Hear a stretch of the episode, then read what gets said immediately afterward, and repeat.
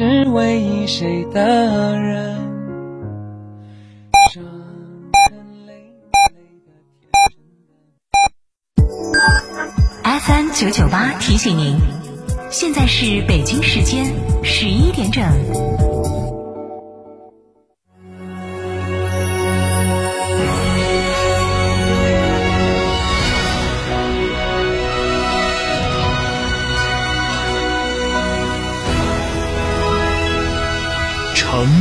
声音，FM 九九点八，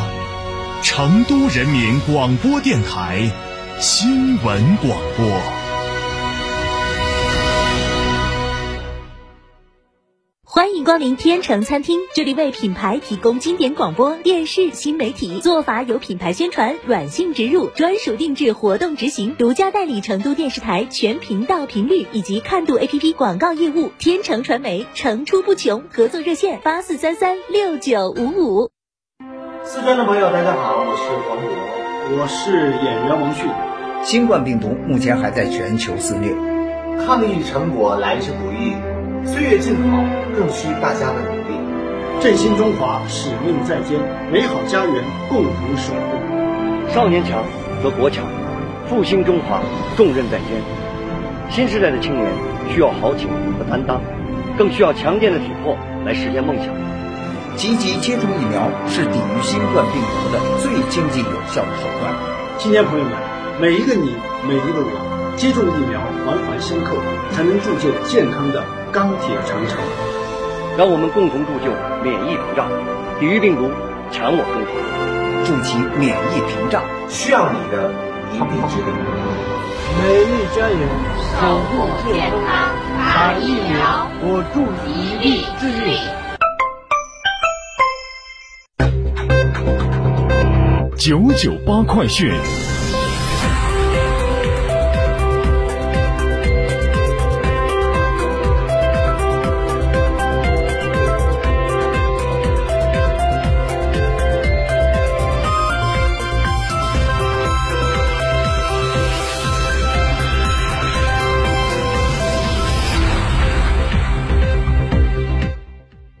各位听众，大家好，欢迎收听九九八快讯，我是浩明，为您播报新闻。九月三号的零点到二十四点，四川新增本土确诊病例九十八例，具体是成都七十二例，阿坝九例，绵阳五例，宜宾两例，达州、资阳、凉山各一例。七例由五 G 网的无症状感染者转为确诊病例，具体是凉山三例，宜宾两例，南充、绵阳各一例。新增本土无症状感染者八十八例，具体是成都五十二例，阿坝二十二例，南充五例，达州四例，德阳、宜宾、雅安、甘孜、凉山各一例。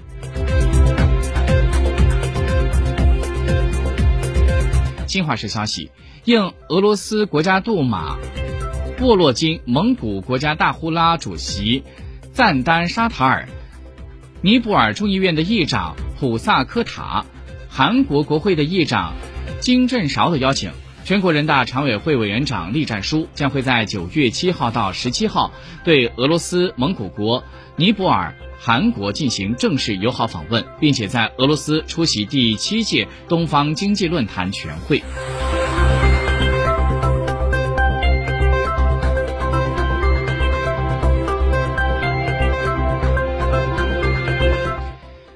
中央气象台在今天上午发布的台风路径显示，今年的第十一号台风轩岚诺的中心在今天早上的八点钟是距离浙江省朱家尖岛南偏东方向约四百公里，四百公尺。四百七十公里的位置，而中心的附近的最大风力是达到了十五级，是强台风的级别。它将会以每小时二十公里的左右的速度向偏北方向移动，强度还有所增强。预计在四号的夜间到五号早晨，在我国浙江的近海海面上，五号的上午就开始将会向东北方向转移，逐渐向朝鲜半岛南部和朝鲜海峡一带进行登陆。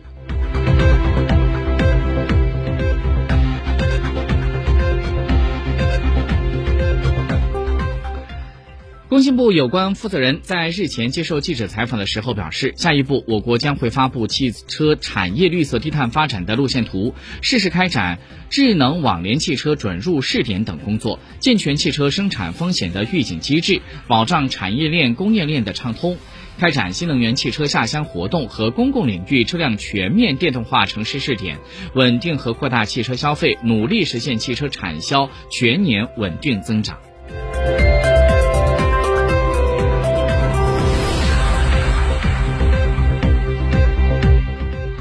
国药集团的宫颈癌早筛检测试剂盒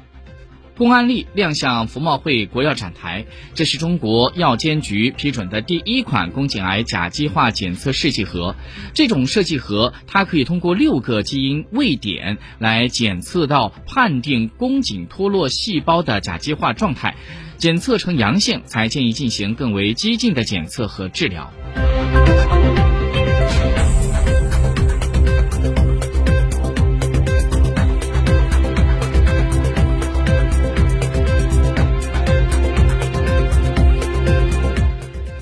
根据每日经济新闻消息，昨天，二零二二中国保险业高质量发展论坛在北京举行。银保监会的副主席肖元起他表示，我国已经成了世界上的第二大保险市场，行业总资产接近了二十七万亿元，主要指标保持在合理区间，整个保险行业的偿付能力充足，运行稳健，风险完全可控。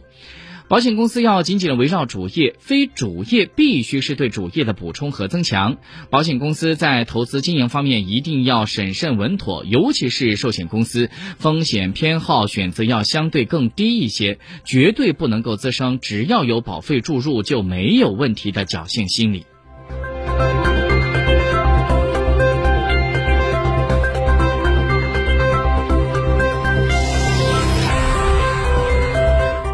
接下来，我们再把视线转到国际方面来看一下最新的资讯。古巴国家主席迪亚斯卡内尔九月三号批评了美国政府再次延长从一九六二年开始对古巴实施的对敌贸易法期限。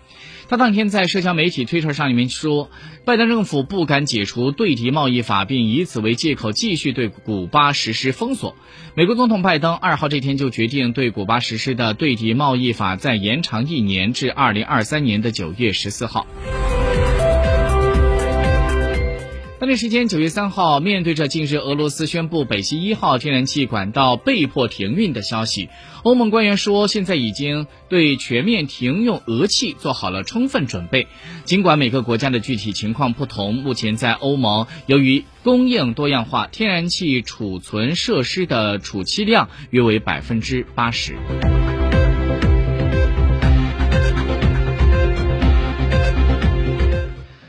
根据俄罗斯媒体报道，俄罗斯总统普京九月四号开启赴远东之行。报道说，在东方经济论坛开始之前，他将会在当地时间九月四号飞往俄远东地区的勘察加，并且将参加青年环境论坛。期间，普京还将就这个地区的发展举行大型的会议。